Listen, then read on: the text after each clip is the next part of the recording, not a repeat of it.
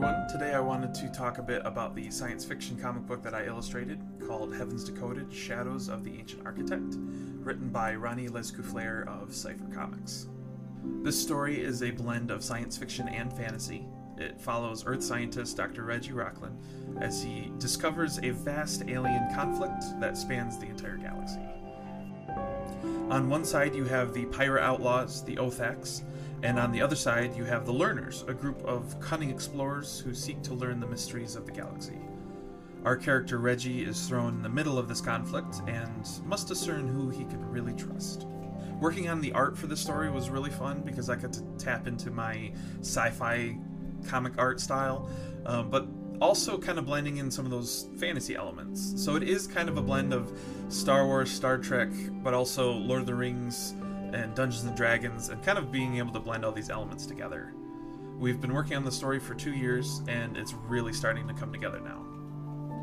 We will be launching the Kickstarter for part one, the first 36 pages, on April 22nd. Now, if you don't know what a Kickstarter is, it's essentially a fundraiser, but there are different levels of rewards depending on how much you donate. If you donate $12, you do actually get the physical copy of the book itself. But if you donate to a higher tier, it like $20 or $30, uh, you will get things like posters or t shirts or trading cards um, featuring artwork that I've done. It just depends on which reward tier that you choose. They will be available and they will be specified what you would be getting, depending on how much you donate. The idea is to raise enough money to get this book printed and in your hands to read. But if we don't raise the $1,200 that we're trying to meet, uh, the book can't get printed, and you, the money that you would donate would be returned back to you if we don't hit our goal. If you enjoy what I do and the artwork that I make, please consider donating to the Kickstarter. It helps me build up my portfolio more, helps me continue on the, this career path. Thank you so much, and stay safe out there.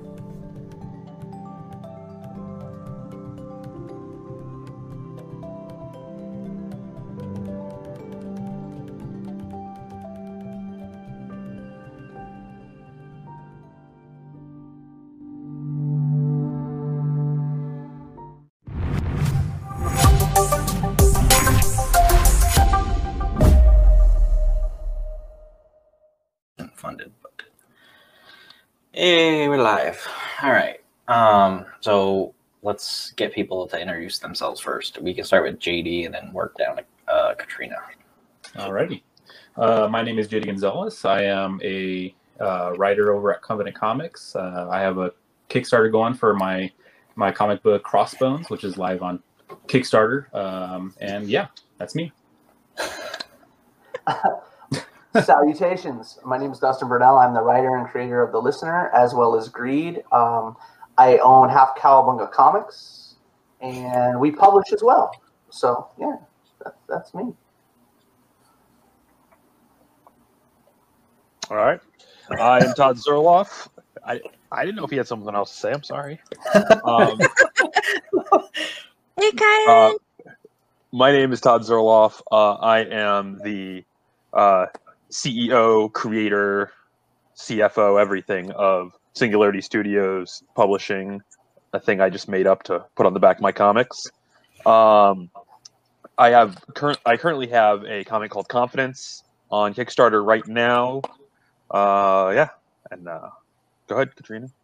All right. Well, I'm Katrina Rotes. I uh, own and run Cat Scratch Press, which has two folds. It uh, publishes all my books. Convenient, right? And then um, I'm also an editor, so I work on comics and novels as well. Awesome. Yeah, you and Chuck are the two editors that I really know. I feel Yeah. like there's way more, but those are the only And, two and we're and we're in constant competition with each other. yeah. Chuck's winning, just so you guys know. But I mean, Chuck's my say, editor, so I really can't. yeah, he's mine too. So you might have to do some. You know, you got to grease the wheels a little bit or something. I'm not gonna, I got my last big job though because I showed off pictures of my cats.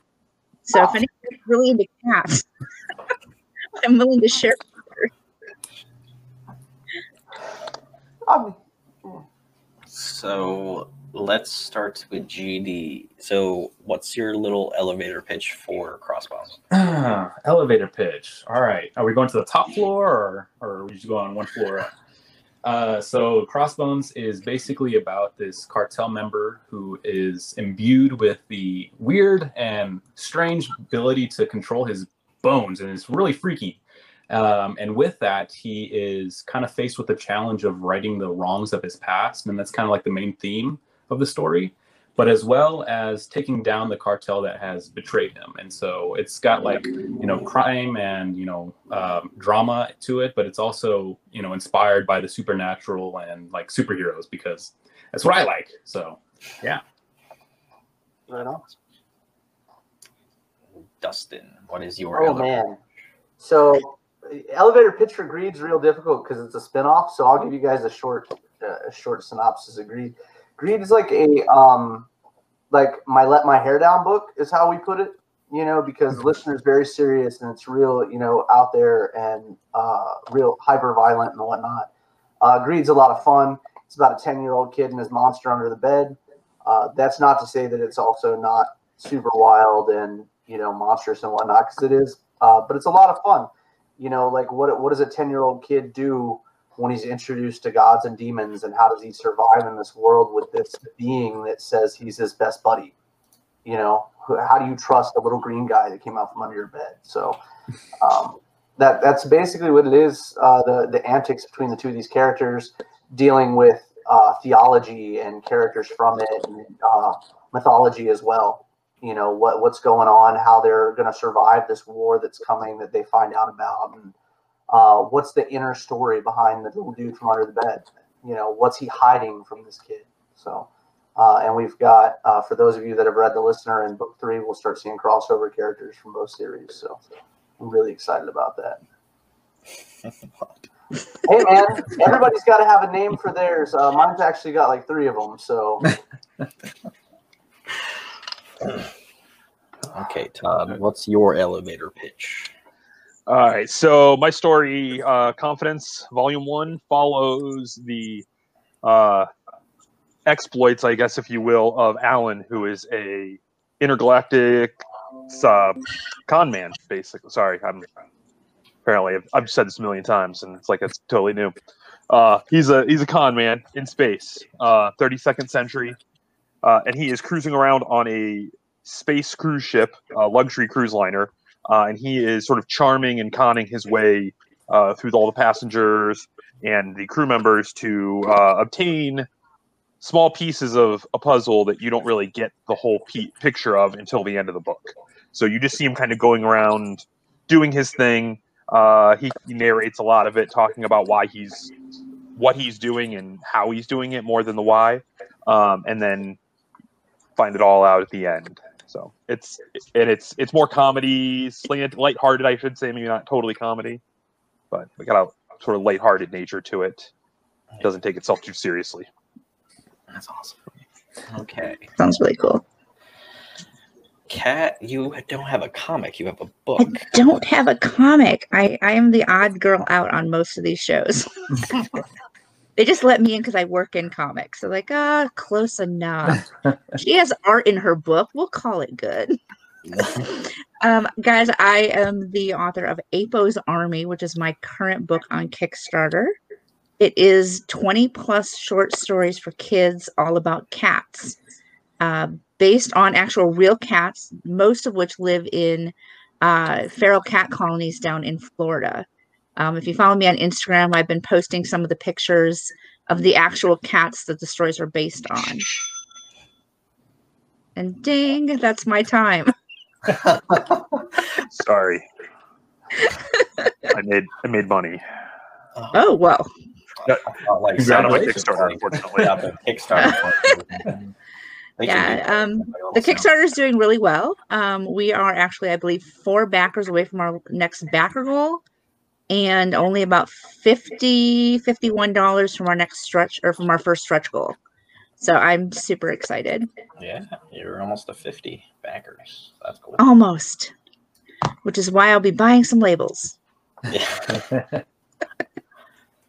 Right, on. sponsored by Avery Labels. There you go. That's right. You know what? This podcast is I brought to you by. Buy- know, Buy indie- the generic Amazon ones. They're the same size and they're like half the price. That's what I do. Okay. yeah, Kyron's. I, I yeah, I also have a I have a Facebook group called uh called the Rowdy Roats fan page or something like that that that Kyron started up for me. So if you guys are interested in joining my little fan club, feel free to look it up on Facebook. Hey Jack. Right on. Right on. Uh, do we get like cool cat memes and stuff if we join that group? Because I'm Um about that. Really, really I'm gonna lie, it's kind of a quiet group. I we mostly post when you know we have things that are projects that are coming up. Gotcha. Um, and everybody's welcome to post their projects in the group. Sweet. You know, don't don't make it your you know personal like Kickstarter graveyard, but no. uh, pay Kyron. Yeah, Kyron's my other admin, so if you pay him five dollars and you can join. I, I- but I tell you what, you back the Kickstarter, you get you will waive that fee. That's Everybody's Kickstarter here. That's right. Anybody's Kickstarter, if you can show me you backed any of the Kickstarters, there you go. we'll waive the five dollar entrance fee. right on. Right on. So Well, I- I just I just backed Dust. I, I was gonna say I, I just backed Dustin's and JD's. Thanks. because I man. Wow, haven't done There, it yet. there you go. I backed Katrina's when it first started though. So That's true. He did. Yeah. I'm going to say this in, in response to that. I've heard incredible things about confidence, so that is my that is my guilty pleasure that I'm going to end up backing before the end of this. So I'm- I, I I like the concept. I was a huge fan of like Fifth Element and stuff. So the idea of being on a luxury space cruise liner where you're trying to jack stuff from people is very interesting to me. yeah, there was a little bit of that. In, honestly, it was uh, it was supposed to be Ocean's Eleven in space. Right. um, was sort of my idea, but it's not quite that complex of a, uh character study and plot study. But Sure. because it's only one book, but yeah, I Fifth Element has always been uh, one of those visual things that just blew me away. So Is that There's- is that you the look at- you got, Todd? That's the new one you Yeah. got going? Yeah. Okay. Nice. I can Yeah, I can there's- actually answer that question that he just asked. I I think it's the most unusual unusual reward so far that I've gotten um, from Dustin was soap. Um, Oh, okay. It, I good think it's- though. It's really it's really it smells really good. Uh, my girlfriend doesn't think so. I, I got it in the mail, and then like the mailman was talking to me about comics or whatever, and he's like, "This smells different." I'm like, "Yeah." it's- It doesn't smell like comics. Yeah. uh, my whole apartment just smelled like the whiskey soap, and I'm like, Yeah. this. It, I actually feel clean when I, I feel like, it's like a, Nice. like a soap I- man it was- right Gotta get me some. Right. It was, it was a really interesting concept because when they came, like, when we were doing the listener when wins weep, it was like, what can we do to, you always want to stand out, right? You want to be remembered, you know, especially when you're putting out a book every month. You know what I'm saying? People have got to remember who you are as a, a writer or whatever. And I was like, man, what can we do? And my buddy sent me this ad and he was like, these guys make soap. And I was like, okay, it's soap, right? But it was like how to break that that that third wall again or the fourth wall? How do you how do you get past that with people? Like me i like to sit and i like to drink. Just a really nice drink when i'm sitting and, and reading a book. I put the kids out you know they're not allowed in the office if i'm hanging out and trying to study or write or whatever else. And it was like man what else brings you into this? Because not everybody drinks you know what i'm saying? So what what can bring you into it? And i was like man smell is such a big thing because we write about uh, ptsd a lot you know, and where that takes you. Well, smells and music do the same type of thing for people, you know. So I was like, man, if we could come up with a smell that was just like what I imagined our book would be like, it would be like whiskey and you know gunpowder, and that was, you know, that was where it went. So Yeah. it came out I really good. like your book You now. know, you feel clean when you wash with it. Like it's not like when you're like, you know, they they got that. What is that? The dude that jokes about having like the the musty balls thing. You see it on the internet all the time. The Sasquatch, the Sasquatch Yeah, soap or whatever, right? So it's Mhm. like, man, that's not a joke. I seriously thought all that was a joke. You know, they're like, oh yeah, this, you know, the the liquid soap doesn't want isn't good for your body and whatnot. So I researched it and I was like, holy cow, I can send people something that's actually good for them and it's interesting. So yeah. you know, Gotta get me some of uh, Like, that. it's vegan. I don't know why they said that. Like, I'm not gonna eat the soap. But It's whiskey. You never though. know. Somebody might. whiskey. hey Yeah. man, you just don't want to drive down the road after you've washed with it and get pulled There over. you go. Great. Yeah. you should sell that at cons because I've heard that people are smelly there. I'm not, over. I'm not trying to hurt anybody's feelings. So Imagine you get pulled over and you smell like real. whiskey. Sorry, officer, it's just my soap. That's right. All right, sir, come out of the vehicle. You're coming with me. We'll take that sobriety test real quick. I'm sure I can do it. I can't spell. I can't do the alphabet backwards. I don't think, but it'll be all right. Can anybody? like I Mac? don't know, man. Why? Z Y X. Yeah, yeah, that's W. it's not great. I I had a fan last night who actually um, added a stretch goal for me to my campaign. Wow, Apparently, if I hit ten thousand dollars, I'm getting a new kitten. Oh, that's I was cool. I was gonna Yeah. joke about if you hit a shirt certain stretch goal, you mail a cat to everybody. I just mail. I've got five, No, no, so the, t- you- the top five backers are going to get a cat. Just, just that's too much. Just a piece of a cat. Just, oh, That would be better. Go I'll to take little backer. snippets of hair off. yes. Uh, just Just hair. Yeah, hair. Yeah. Hairball. Yeah. That's what I meant. Put it in a little satchel and, you know. Here's the ear. No. Aw. Oh, man. You thought This that is was This is a kid's book, guys. I think I got PETA on speed dial. Yeah, seriously. Have you seen this Kickstarter?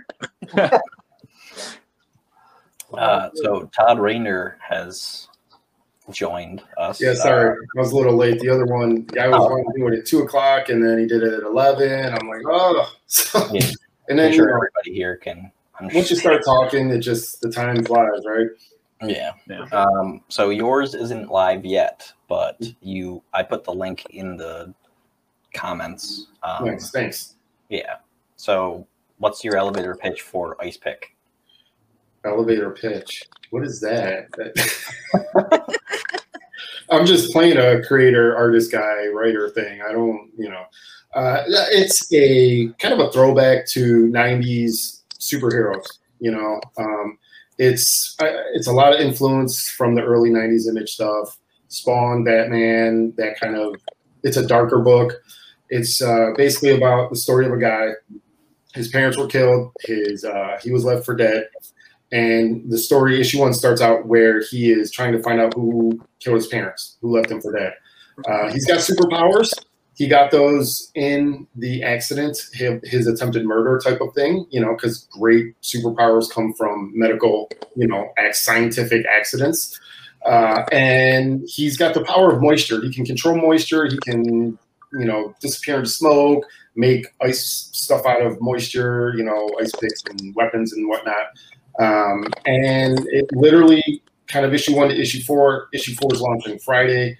It is kind of like the bookend. It's the first major story arc. So he kind of ends up getting taken into the ninth circle of hell. So there's a supernatural element. Fiance thinks he's dead. His best best friend is helping him figure out how he's got these powers. And um, yeah, it's if you like '90s superhero, I, hopefully you dig this. It's a lot of fun. So I Um, have, I have one question about this that's that's what he looks like. awesome character, right?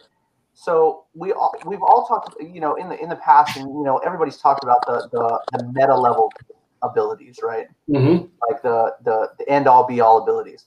Well, someone that can control moisture, I mean, our whole body Yeah. consists moisture, right? Yeah.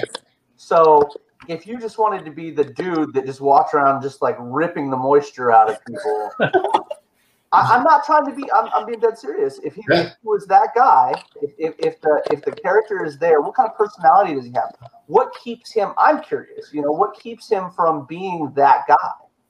So it, it has a lot to do with, and I haven't really touched on the origin is there, and you know I do have a origin issue planned, but it comes down to the kind of person you are, and it's almost like that whole Thor thing. You know, you're not worthy to pick up the hammer.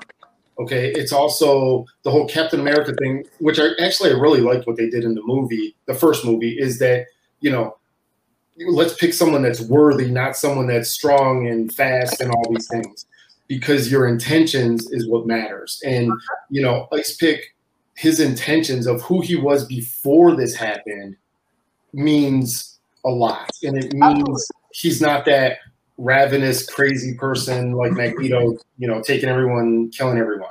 Um, he's goal oriented. It's who killed my parents, who tried to kill me, and I want to get back. It's in a way, it's a weird love story because it's I want to get back to my fiance. I want to get back to the life I had, and it's not. It's dark in some of the aspects, but it's also kind of a happy story where it's just all. It's a love story. It's a, you know, superhero crazy, and you know, I pull like Dante's Inferno influences. Um, and I love the supernatural kind of stuff. So you have like demons and all kinds of craziness. I mean, it's, Right it's really I, am trying to get you down that, that path of craziness. You know what I mean? I just find it interesting where, as a writer, I find your people's influence is interesting. You know, Yeah. and I do like I do like three shows of my own a week, so I, I can't help but ask questions every now and then. I'm like, oh, that's really cool. You know, I'm so happy to answer. Yeah, it's. I mean, it's taken me years because I do this book by myself. I'm writing, drawing, coloring, lettering, Wow. publishing. I mean, the whole thing. So, issue four is like the closure of this major story arc, and then I have other things planned after that. sweet. I'm actually going to get an art team so that I can actually produce stuff on a regular basis. Right on. Right on. That was my goal um, last year was to get like teams for certain books, and then now my team is Adam Fields and my colorist that I'm using for everything, uh, Fe- uh, Febri or however you say his name. He's from Indonesia, Yeah. and uh, Jerome Gagnon. hmm Yeah, so that's my team. That Adam's a beast, man. He's he's been on my cover since my first book, so I'm really excited to see him Yeah. work with you. You know, I'm really excited to see scales. You know what I mean? Um, Yeah, I can't wait to print it. I'm I'm super stoked about that because I just mean, want the Seer Chronicles to be like finished so I can. Right, well, why not? And, well, I can imagine. I'm that. so sorry to like people. Like I just sent like a million emails to like everybody that backed um that Kickstarter from like last year, and I'm like, I definitely know that I made a mistake of doing that Kickstarter way before. Um, I didn't know the workload that Dan had, so definitely get that. So that's why Adam Fields is like fast. He's he Absolutely. got like ink. Ink was like 20 pages, but like he got that done like pretty quick. So Right. Well, you know, he just did like what do you do? Eighty-five sketch covers and like Yeah. weeks? like Yep. you know, Todd, you're mu- muted. You're muted, Todd. you're muted. The other- God, you should be listening to what I'm saying anyway. Uh, no, it's, it's funny. Adam uh, Adam lives by me, um, and he actually uh, I did I put out an anthology of like because I'm in Ohio, uh, and I put out an anthology a few years back of Ohio-based creators, and I got Adam on board, and that's how I met him. And um, so yeah, he's a he's a good dude. Yeah, Uh, I see him at shows and such around my area. are, are you Uh, from but yeah, Ohio, that- Yeah, I'm from Akron. Oh, yeah, I'm, me and my wife originally from Cleveland. Oh, okay, yeah, just south. I went Cool. to Canton a month ago. Yeah, I remember when you mentioned that. You're, you're not Where'd missing you, much. where'd you end up eating? Um, we went. Oh my gosh. Um, we didn't go to the one place because everybody said it was in like the neighborhood had gone downhill. Oh no. That's So. I was like, okay, well, we're That's not gonna go. We're Yeah. not gonna go there then. Um, we found a place. What was it called? Um, Bubba's. Is that the name of it? Can't say Really? I'm familiar. Really good food. Oh, Um, good. We Right on. discovered a ice cream place that had boozy milkshakes, so that was awesome. Ooh. That's what you Those My oldest is already talking about we need to go back just for the food that we found. Well, I mean, geez, go to Cleveland then. There's way better things up north. There's some good food there. Yeah. We, anyway, we could talk, Yeah, yeah. I'm not from Ohio, I- guys. I could sidetrack everyone for a while. Yeah, I, I've lived in like the same like 10 mile square radius of my entire life. So Oh Wow. man, I wouldn't even. It's not. I couldn't even live like that, man. I've been, bro, I, and, and it's it's it's wild, right? Because like we start seeing creators from all over the world, and it's like, hey, I've been there, hey, I've been there, you know, I've never been here, you know, and it's it's really cool like that. Like uh, my whole team, uh, there's only four out of the twenty people that work with me that live in the U.S. So it's, Yeah. it's really my whole art team lives in Chile. yeah. See, there you Wow. go. That's awesome. You know, Yeah, I know. power uh, of the internet, man. Tell me about it. I mean that, and thank you, Google Drive. Yeah. Um, Yeah. Be a bad world without it. Yes, not so much thank you Dropbox because I don't want to pay for you, Right. but and and a comic turns out to just be big enough by the time it's all said and done to not quite fit on the free account.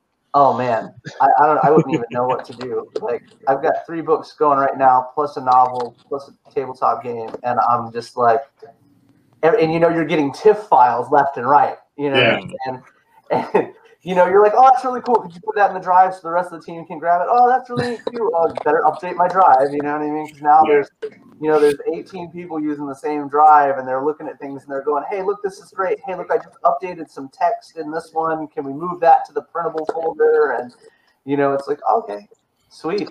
I'm just going to give you guys all access, and you can move things around. And then right before I'm ready to print, I'll go look for it. Yeah. You know? Yeah, I have like hundred terabytes on Google Drive or something like Oh that. god. Um, Jeez. I, I I'm using like fifty of that, and most is because of podcast episodes. I do too many podcasts. Um, Well, you've, But- got, you've got multiple books going right now, don't you? Don't you have like there's a, that. Um, then Oh, there's like what? scripts that I wrote, and then there's old scripts that I wrote, and the, like I found like because I'm I wrote the second script for our video game already. I'm excited about that, man. I'm really excited about it. Yeah. You're like, you were like, it's going to be in like October this year, and I'm like, what? That's awesome. I mean, that's incredible because like So- I, I uh, so uh, the guys that did Suikoden from when we were kids have come back and are doing uh, like Frog and Hair is the name of the company that they, they came out with, if I'm not mistaken. But they're doing uh, a new game, and they got like a eight million dollar Kickstarter, something like that. for the game. And they're like, "Hey, we'll Wanna see you guys in two years." You know what I mean? And it's like two years, eight million dollars. What? Yeah. So really cool stuff coming out of video games and Kickstarter right now. I mean, that's that's an awesome way to, and for artists as well, because it's not just like your video game artists anymore and your video game companies.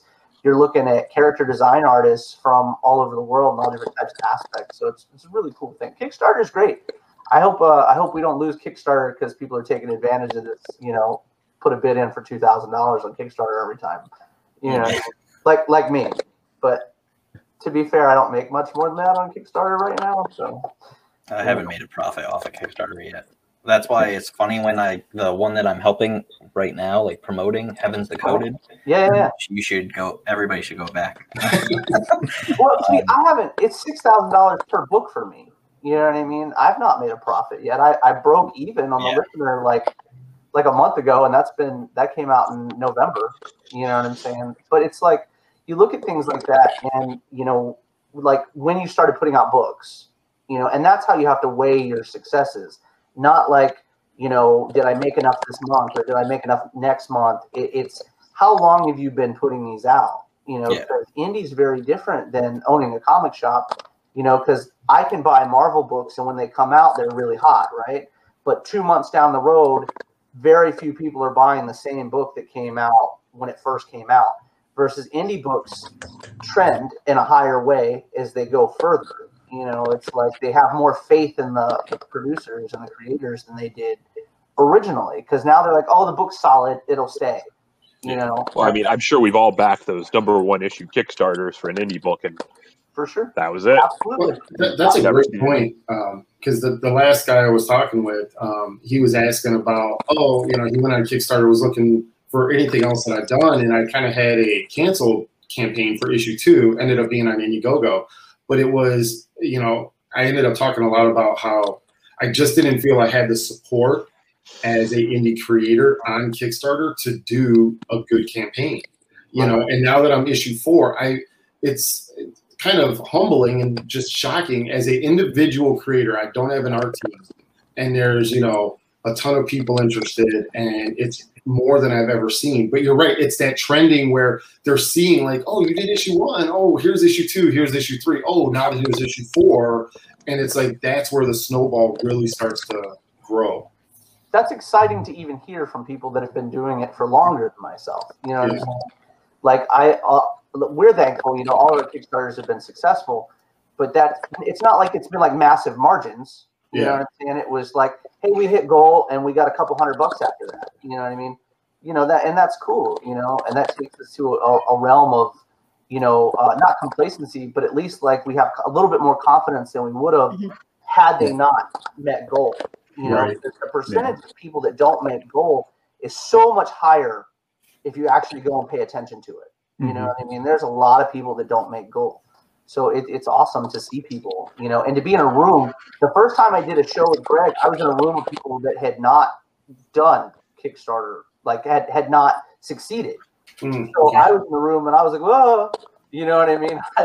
you know, I- like, I wonder what the like what the percentage. I mean, I get that you know the percentage of people who succeed or fail at Kickstarter, um, but a lot of those ones that fail, like you know, you go on there and you know they have like eighty bucks, like thirty, you know, twenty nine days in, and you're like, I've never even heard of this thing. Yeah. You know, but like I wonder what the actual like numbers are for people who are trying. You know, um, for people who are like like me, like I'm I'm not even halfway funded and I only have 11 days left. And I, I set a really high goal and that was very stupid of me beginning in the beginning. Um, but you know, I wonder what the, you know, you know, I'm pushing as hard as I can every day. Uh, so I just wonder what the, like, I guess I rambling thought here is I just don't ever like the, the Kickstarters I see continuously over and over again that are being, uh, you know, in my face on my, you know, uh, feed and everything. I feel like all of them end up getting funded. Like I don't see too many that don't for people who actually put the effort in. it has You know, to do with your your who you surround yourself with. And I'm not Yeah. trying to say that other people are not worthy of being surrounded by you, but it's it's who Right. you like. It's just like anything else in this world, right? If you want to succeed, put yourself around successful people. You know, to and, and and I get that we all see each other's campaigns. You know, Jim Noble and I were talking about that last the, uh, the other night. It was like we all see each other's stuff, but at the same time, most of us will go out and support one another, and that's what creates this this uh, effect of being able to to reach your goals. As long as they're not lofty goals, like they're not insane goals. Most of the time, it's your buddies that'll come in and go, "Hey, look, we love the artwork. You know, this looks great, or it's going to be fun." So we all come in and we fund your books. You know what I mean? Because we we appreciate the fact that you're doing the same thing we're doing. Like me, it's it's a full time job for me. You know what I mean? All these guys get paid before the book comes out. I'm the one that is is in the hole at the end of it because but I have faith in my product. You know what I'm saying? So like with me, I did better with my books after my Kickstarters, you know, from my Shopify account or from shows we're doing and thank God shows are starting again, you know what I mean? But it's like Yeah. I, I've done better after Kickstarter, Hmm. you know, and but my first one, oh my God, I thought I was going to have a coronary. Twenty four hundred dollars the first time I did a Kickstarter. That was my goal nowhere near what I needed to make to put the book out, but it was already done, so I wasn't worried about it, right? So I'm like, yeah. oh, 400 bucks. The end of the wire, I, I hit the 2400. I hit like 2600 is what came out, and it was like this time I made 1500 in a day and a half, and I I got stuck at like 1500 Oh, Off Chuck. Yes. Oh. No. Oh. no, you brought in the competition. What are you doing? this is this is a one editor kind of podcast. Oh, Come on, oh, I'm working here. There's competition. Oh, Not really, no. So, but we covered that earlier. Todd, you know, there, there's a lot to be said about the fact that if you surround yourself by like-minded individuals, they'll support you. Versus, yeah versus going out and I'm not saying don't push in places you're not you're not you know aware of or you're not you know known in, but you know putting yourself around those people means you're going to see their their successful campaigns. You know, like if you go into like uh, the groups, the comic creator groups and stuff like that, and you'll you'll look around. Most of those guys, if they don't fund, they take their stuff off those pages. They don't even want people to know they didn't fund. That's why you don't see it a lot of places, you know, because I don't know about you, but it would hurt my feelings. Like as a creator, I'm not trying to sound like a bitch or anything, but it would hurt my feelings. It would literally be like, man, that really sucked. I put my time and my heart and, you know, and Chuck can attest to it. I, I gave it all I got. And if I gave it all I got and it didn't work, I would be bummed out, right? Mhm. You know what I mean? So I wouldn't want people to see my failures. What I would want was people to see what I accomplished, you know, what I did well. So those were the things I would show people. I wouldn't put a link up anymore. I'd take all the links down and I'd show you the beautiful art or the awesome, I'd show you uh, pieces of the story, snippets and stuff to get your attention and prepare for the next one. You know? Right. No, I, I, I was more saying like when you go on actual Kickstarter though, because they leave all- you know that stuff all stays up on there. Oh yeah, for sure. Yeah, and That's, that's, that's what kind of happened. what I, You know what though? It, it's funny. Um, a lot of people worry about the, the failure thing. Like, how will I look? How will everything look? But I, but I gotta tell you guys, um, people care. are actually really well. Yeah, people are actually really okay with it. Like, Yeah. like they're they're actually very supportive. And one thing I will tell people is, if it looks like your your Kickstarter is gonna fail, let it and just keep pushing Yeah.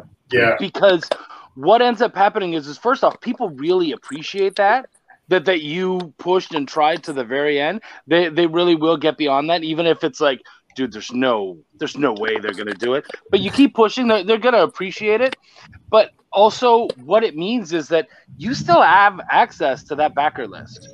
Mhm. So when you go to do the next one, you just tell them, "Hey guys, so here's what I've done. I'm really excited to do this Kickstarter over again because I've been a part of Kickstarters that have failed before. Um, I've, I've obviously been on books that uh, haven't haven't gone, and usually the second one, you've thought about it more. You've um, you've had a chance to kind of um, set up a new plan and understand. You know, sometimes let's be honest. Sometimes it's just your goal was unreasonable. You know what I mean? Like you just that wasn't that wasn't a, a fair goal for yourself. Yes, Todd. Are no, you? my goal my goal Yeah, Yeah, is Interesting. he's agreeing with you. Yeah, he's saying his I am- unreasonable. Yeah, I mean, Todd. I I work with Todd on Confidence, which, by the way, guys, is a great book. I had a blast reading that book and being a part of it. Um, Four thousand is a is not easy on your first one, so um, I, I obviously hope you make it, and we're we're gonna push and see what we can. But if you have to do it again, you're just like, okay, cool. Let's look again. Let's see what we can hit, and do it again. And honestly, I believe you'll hit it, no problem. Yeah.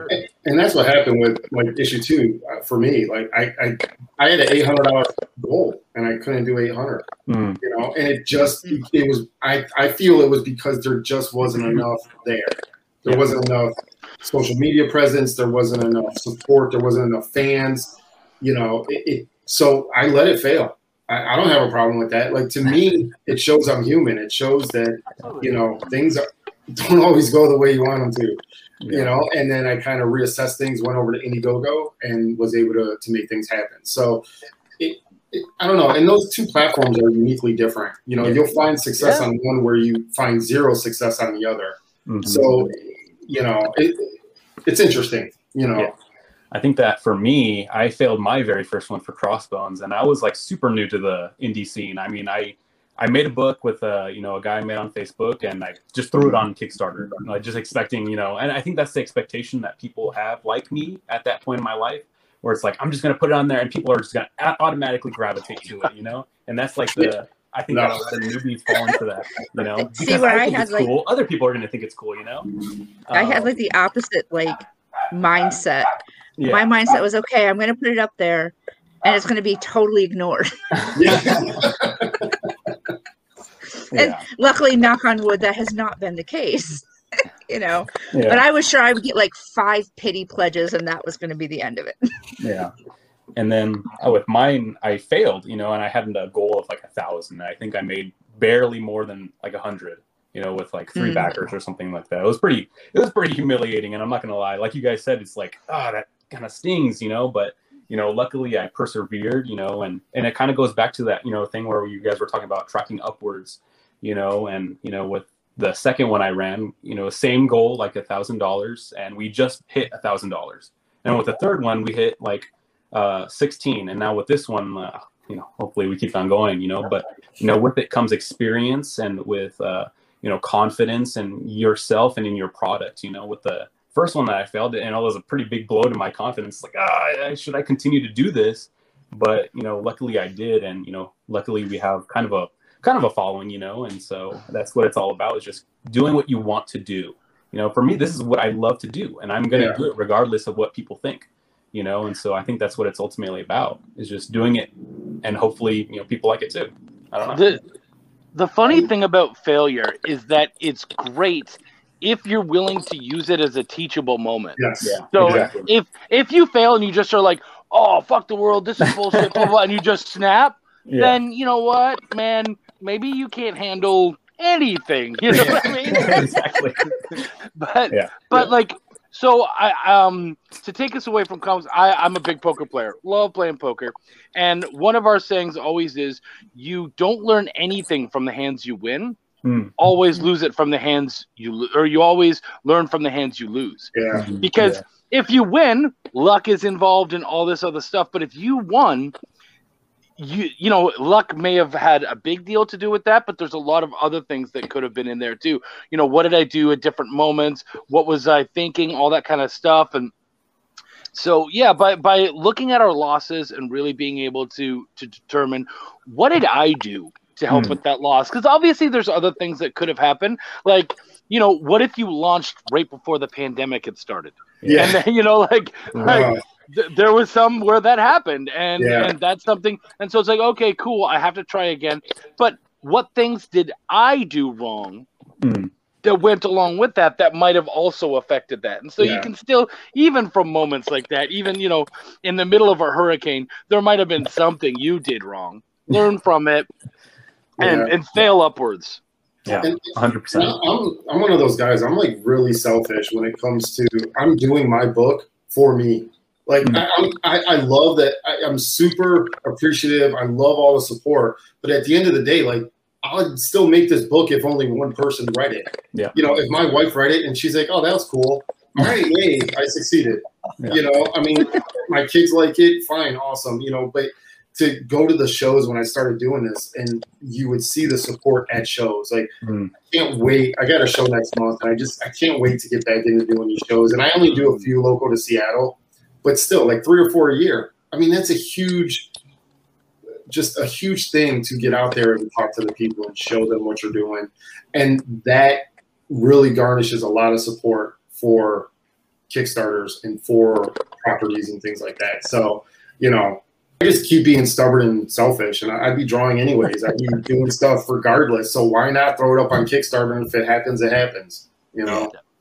I have so many stories that I'm um, and I I have technically one true fan for Ink because Travis just doesn't stop tagging. I'm a fan. Shut up about that, does he? No. So he's like, "This isn't Ink," and I was like, "Dude, I'm working on like five other things. Like, chill." so I, it's actually really cool to see that. Um, but uh, I was like, "Oh wow!" I didn't think like a 20 page comic book. It's not even a full comic book. Was gonna like connect to somebody that like Yeah. impactful. That's like awesome. yeah, Uh, great no. I, I have I have that one true fan. She's about nine years old. Um, she's the, the daughter of a friend, uh, my sister's friend from high school, and she's so in love with what I what I write. She like goes to school. She does uh, like virtual schooling, and she tells everybody about the latest story that she got to read. And I'm like, you know what? If I don't ever like make it bigger than that, I don't even care Yeah. because y- y- it's it's so her thing and you she, made an impact. Yeah. she wants to Yeah. she's um she wants to write her own books now and i'm like you know what Oh, that's that's it i'm Yeah. done That's nice. I had a guy at a con a couple years ago when we were doing them. He said, "I want to cosplay as Ice Pick." I'm like, "Dude, do it! Like that'd be Yeah. crazy. I'd love to see Go it. You know? That's a high Light it honor. up, bro! Like, let's That's go." huge. So that's kind of fun. That's That's awesome. what I'm waiting for is like somebody to cosplay as one of my characters. Oh, I'll Dude, I think it. it would be kind of hard to do just because Here, I got ink. There.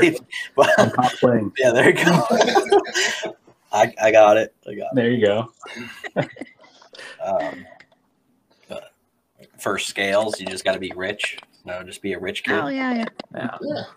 Pr- Pretty. I'll. I'll work on that for you greg There you go. right? Trying.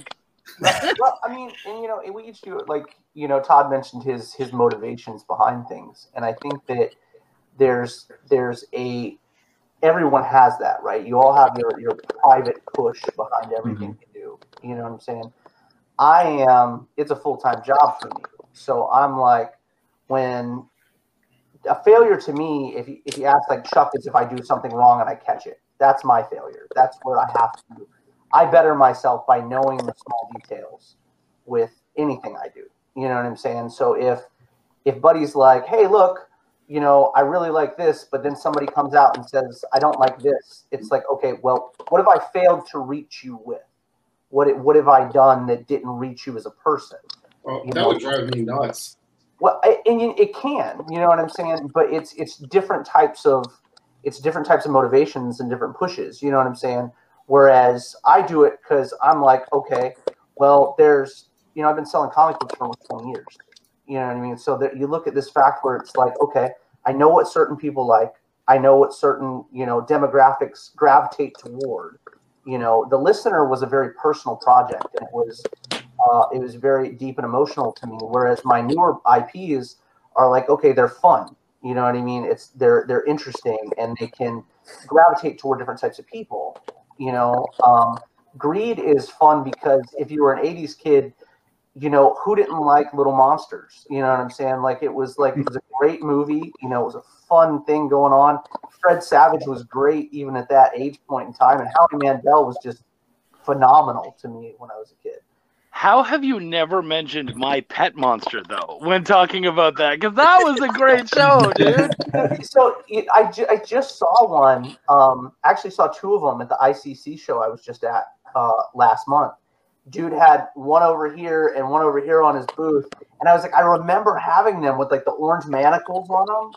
You know, the big old Yep. orange manacles. I was like, ah.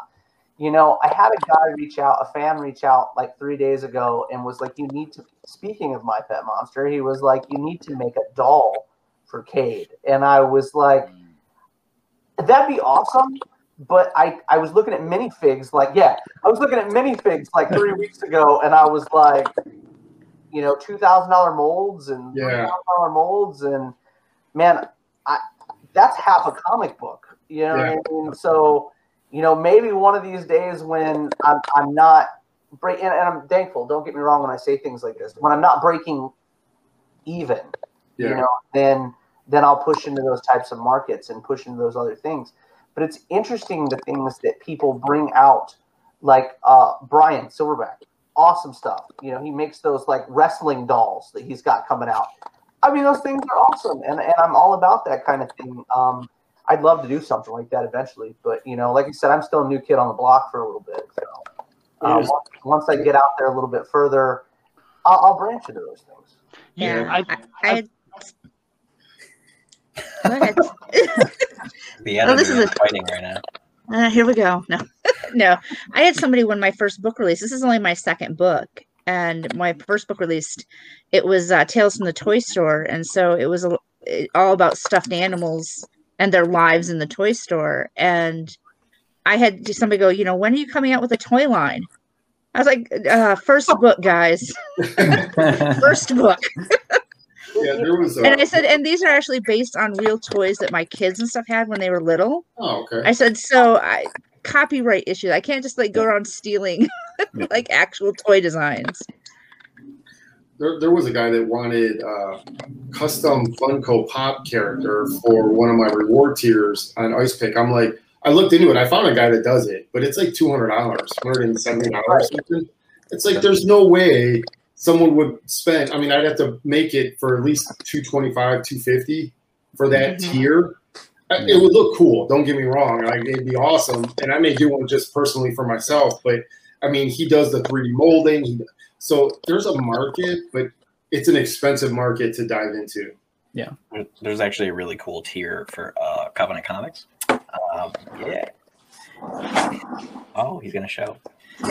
This Show and tell. So this is what we offered for the third uh, issue Kickstarter. Uh, they're all handmade, um, and we found a guy, or I found a guy on Kick or on Instagram. His name is Stanfield uh, Toys, and so yeah, he he makes these toys. Like there's like, it's interesting. You find all these intricate communities just doing things like the things that you love, and there's a whole community of people that just make toys. And I hit this guy up, and so yeah, I was like, "Can you make a toy of Crossbones?" And he did. And so for this uh, Kickstarter, we're actually doing a two pack of Crossbones and his, uh, you know, new antagonist for this issue, Sicario. And so I'm super excited. Greg's actually getting one, so Is it like a garage kit? Is it like a bash kit there? it's like a he So- yeah he just uh he hand molds them and everything. Oh, I mean, awesome. Okay. Dude, I have take no my idea how he money. does it. Just take my money. I'm I'm doing it. I want that two pack now. I see That's that. cool. I, like the the kits, like like a bash kit. What we will call a bash kit is what when you would take an action figure and you had Yeah. a figure you wanted, right? Like Yeah. a, a hero that you wanted to make. You know, you didn't see wasn't getting produced or anything, and these cats go and they beat up other figures to get the parts to make the figure you would like to see. Yeah, I think that's what he does, and I, I like it. You know. It's Yeah, cool. it, it's it's super cool, man. It's a super cool concept. So yeah. good on Yeah, you. I was gonna actually do it for our uh, horror anthology. Do it. It's great. I love. It. I don't know if we're doing that or not. We were gonna do a motion comic, but uh, Hector said no to that. Instead, um, we're doing a a match game, kind of like Candy Crush, but Oh, it's cool. like the Okay. protagonist of the horror anthology. So That's cool. Yeah.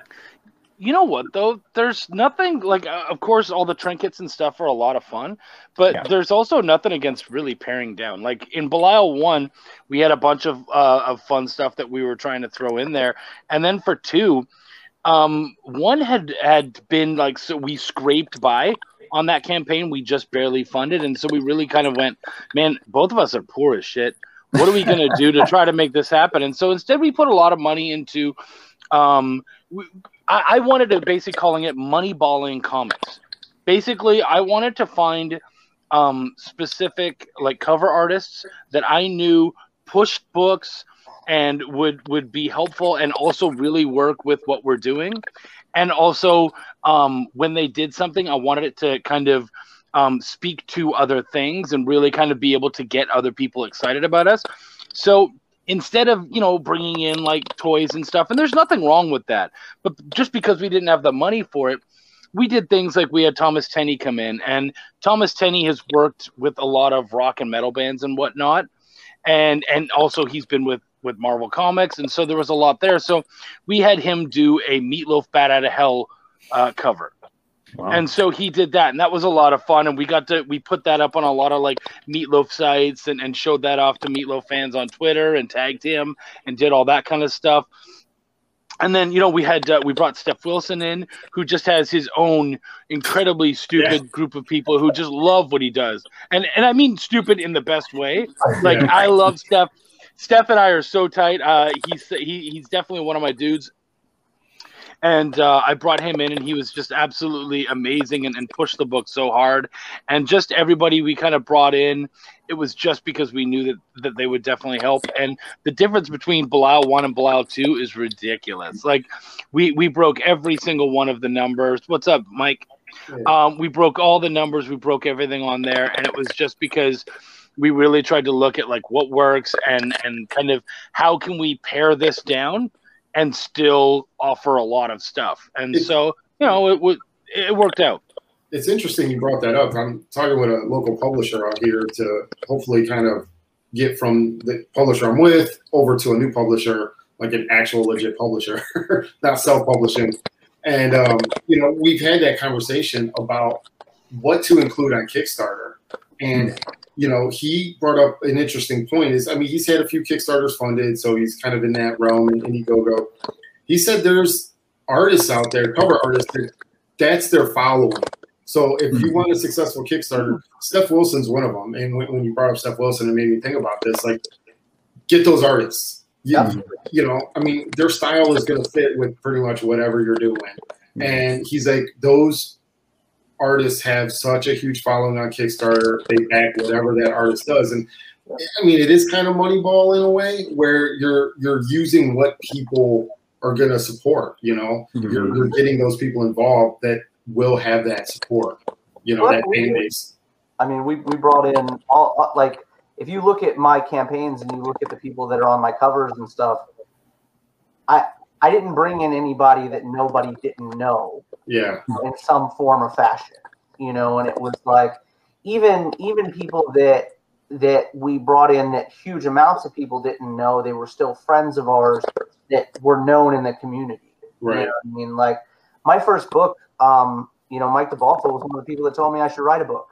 You know what I mean? So I brought him on it, which in turn he brought Marissa Pope onto it. You know what I mean? And that was like, okay, well now we've got names behind this book. Right. You know, when the second book came out, it was like we're going to continue to bring names to the second book.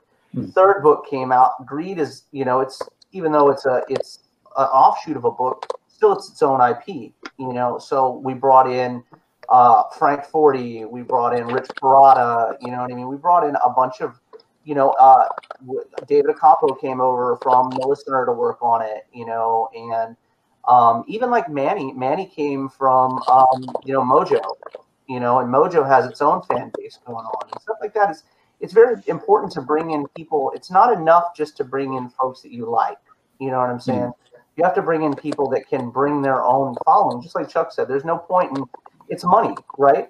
Like I, I most of my cover artists are three hundred and fifty dollars and higher per cover. So it's like, but they bring that level of professionalism with them. You know, Yeah. they talk about our books. They, you know, they mention, you know, we're going to be like, uh, I'm at Suncoast uh, Comic Con at the end of the month. There are three other people that have worked on my books that are going to be at that show, and all of them are talking about it. You know, one of the coolest thing about Marissa is she's a good friend of mine. She's a great friend of many of my friends. On her, when you look down at her profile, it has, "Hey, look, I worked on Dustin Burnell's books," and that may not mean a lot to certain people. But if people are looking at cons now, they're going, "Where can I talk to Dustin Burnell to get a copy of his book to get Marissa to sign it?" Yeah.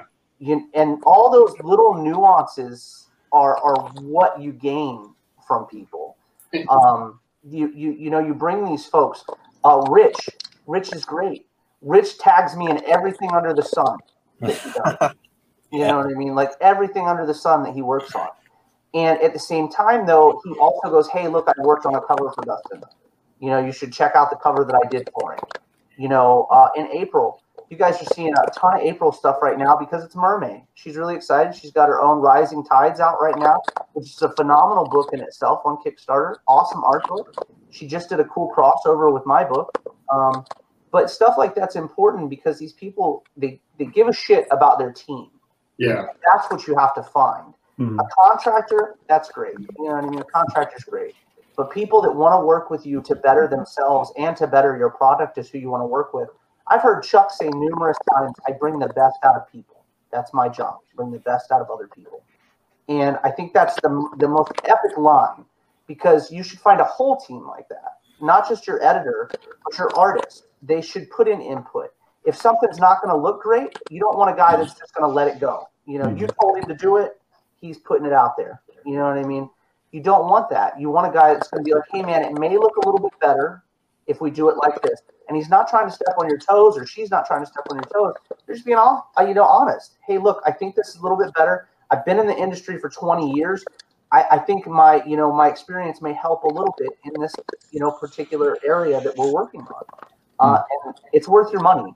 And it, it, you know, you mentioned the word, you know, money, you know, money ball and whatever. Um, but I'll say this: scared money doesn't make money. You know what I mean? So it is what it is. If- if Yeah. It's a business. You know, it's a it's a straight business, and that's what I've learned is you really have to treat it that way. You want to have successful Kickstarters, you better be willing to spend a little upfront and get those people that are gonna, like you you mentioned, Dustin, bring something to the table. Not hmm. just, and I'm guilty because I'm a fan first. Like I love artwork, and I would hire someone just because I like their artwork. You know, my buddy did a 3D cover. No one knew who, who the hell he was, but it was an awesome 3D cover with 3D glasses, and it it works. Like it's a really cool thing, and I that's the most book I've sold. But no one know they like they bought it because it was gimmick, right? I mean that's the whole gimmick cover thing. But I'm learning that you got to bring people involved. You got to treat Kickstarters as a business. even as a gimmick, though, you paid more for the 3D effect. Yeah. That's the same concept. You oh, know, Oh no, I did it myself. Like I literally, I, I mean, I, I spent a little bit of time in Photoshop and made the 3D effect and did it all myself and had glasses and I was like editing with the glasses on to make That's sure it worked. but that, that's time. You know, what I'm You had a time investment. It is exactly. So just like your glow in the dark covers, you know, anything like that, or um, your covers where you're cutting out imagery. You know, I you know we bought a um, uh, what is that? A Cricut. You know, just to be able to go when we decide we want to do these covers with cutouts, we'll be able to do it because we bought the Cricut. Cut we took the cry Cricut classes to learn how to do it ourselves. I'm not going to try to get my printer to do it. Love my printer, you know what I mean. But at the same time, that's a lot of work. You know, he's got to come up with a way to cut these out. Nobody wants that stuff. So you start thinking about your time you're putting into it, and that's also valuable. You know, every minute you spend on your project is valuable. You know, you can be that guy that doesn't touch it, or you could be the guy that's like, hey, look, you put your family aside for a week at a time a month, and you you do real boy work. You know what I mean? Like like I said, it's a full time job for me. So you know, I'm like, you know, hey, look, I need all this time. I you know, I sell comic books and I write comic books. That's what I do. So I need all this time in this period to this period to work on things. Mhm. You know, and then I put myself ahead, you know, months and months ahead, so I have time to go back and look at things or be able to change things or work on stuff. Uh, because like if you like I said, if you look at my books, I drop a book a month. So it's literally like I have an X amount of time period I have to work on each project. You know, so if I get ahead, then I'm okay. Unless Chuck comes back and tells me something is not right, and then I got to fix it, and I will fix it. And in the fun thing working with Chuck and the fun thing working with Phil is both those guys are really honest. You know what I mean? But they're also there to make the product better. I saw a comment uh, on a, a post earlier today about what is an editor. It was actually Brian Silverback's uh, uh, post. You know, what is what does an editor act, editor actually do for you? You know what I mean? And I thought it was amazing.